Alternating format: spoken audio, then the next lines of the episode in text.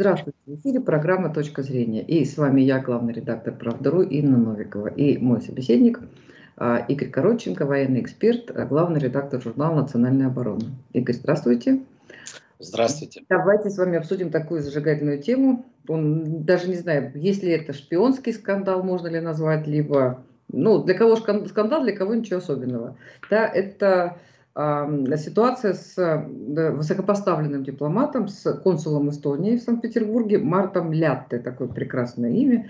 Да, и вот сегодня стало известно о том, что а, его высылают из России. Ну, комментарии такие прям прекрасные. Он вообще ничего не делал, он ни при чем, и, вот, вот, и совершенно безвинно пострадал. Вот хотелось бы ваш комментарий по этому поводу услышать. И интересно, Э, конечно же, реакция Запада, потому что они везде видят э, русских шпионов, э, вот, и вот что-нибудь они там говорят по поводу эстонских шпионов, и в чьих интересах эстонский шпион действовал? Ну, комментарий здесь дал Центр общественных связей ФСБ. Он сказал, что а, сотрудник эстонского консульства в Санкт-Петербурге был задержан при получении от российского гражданина неких материалов закрытого характера. Ну, такая формулировка достаточно обтекаемая, но она говорит о том, что эстонский дипломат, а на самом деле разведчик под дипломатическим прикрытием, проводил операцию по связи с одним из своих источников, и в момент этой э, комбинации он был задержан российскими контрразведчиками. Ну, в Эстонии эта новость вызвала, конечно, шквал да. различного рода комментарий. Эстония встала на уши. Страна небольшая, консервативная, такая со спокойным менталитетом. И вдруг, когда эстонского Джеймса Бонда, агента 007, задерживают, берут под белые руки в российской северной столице – да еще инкриминирует ему получение неких секретных материалов. Ну, понятно, что это новость дня сегодня в Эстонии, да, и на, во всех странах Прибалтики. Разумеется, позиция официальных властей, она показательна. Ну, как происходит всегда в таких случаях, все отрицают. Все отрицают, что, дескать, и не покушался ни на что. Это провокация России и провокация с далеко идущими последствиями, дескать, объявлена война а, за охота за а, европейскими дипломатами. Ну, все люди взрослые, поэтому прекрасно понимаем, что контрразведка всегда берет с поличным.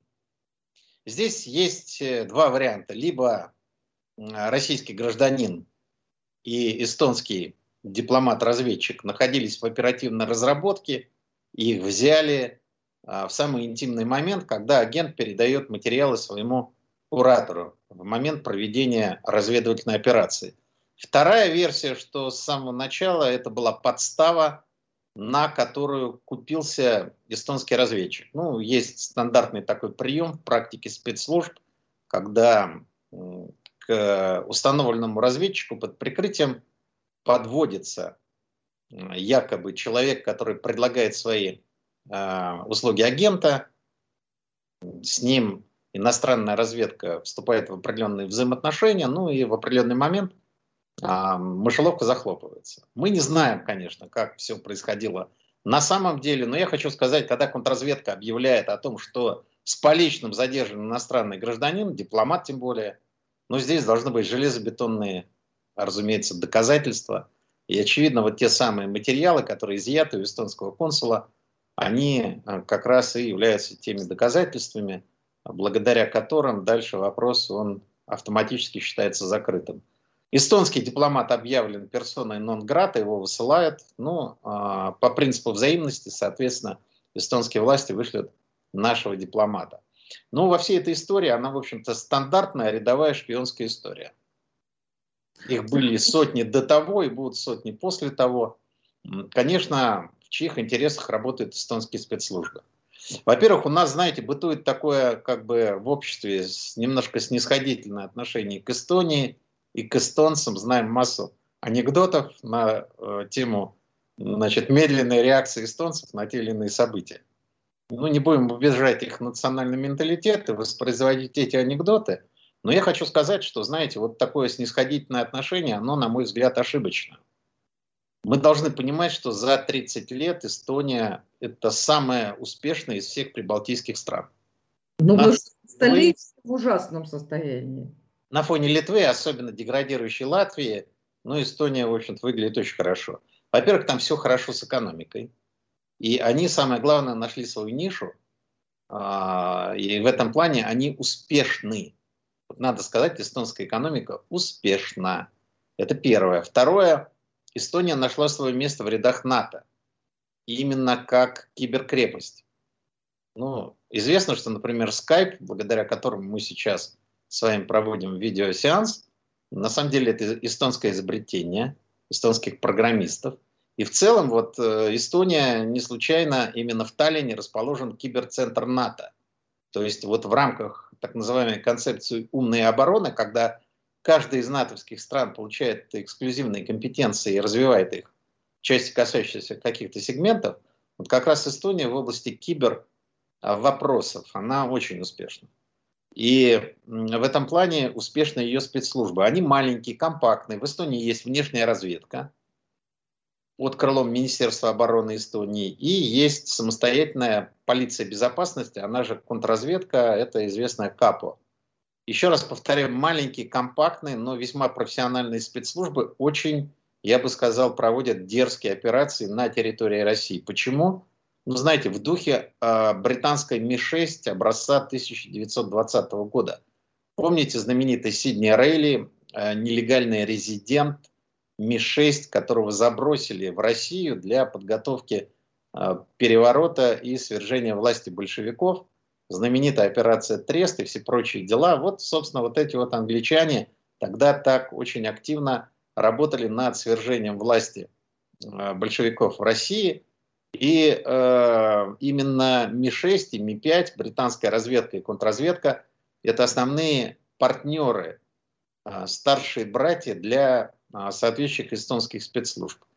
И в этом плане, безусловно, консул эстонский, это разведчик-профессионал, выходил на агентурную операцию, ну, она была легендирована, наверное, я так понимаю, неким легальным поводом, но смысл был тот же – получение закрытых материалов. Любые закрытые материалы оборонного, экономического, политического характера представляют значительный интерес сегодня а, для западных спецслужб. И Эстония, как член контрразведывательного и разведывательного пула а, натовских а, спецслужб, разумеется, активно участвует в том числе и вот в подобного рода операциях против России.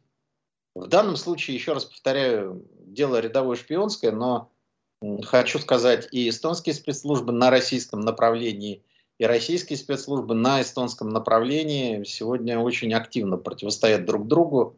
И помним а, попытки эстонцев э, приобретать источники, вербовать офицеров э, погранслужбы ФСБ на северо-западе – и выход сюда на территорию России и задержание его с поличным в приграничной полосе а, кадрового сотрудника а, центрального аппарата полиции безопасности Эстонии в момент проведения контакта со своим источником, вот как раз офицером, пограничником, который, как эстонцы считали, э, был завербован. Ну, у меня такое подозрение, что это тоже была такая подстава, такая сложная оперативная комбинация, оперативная игра российской контрразведки а, против эстонских спецслужб.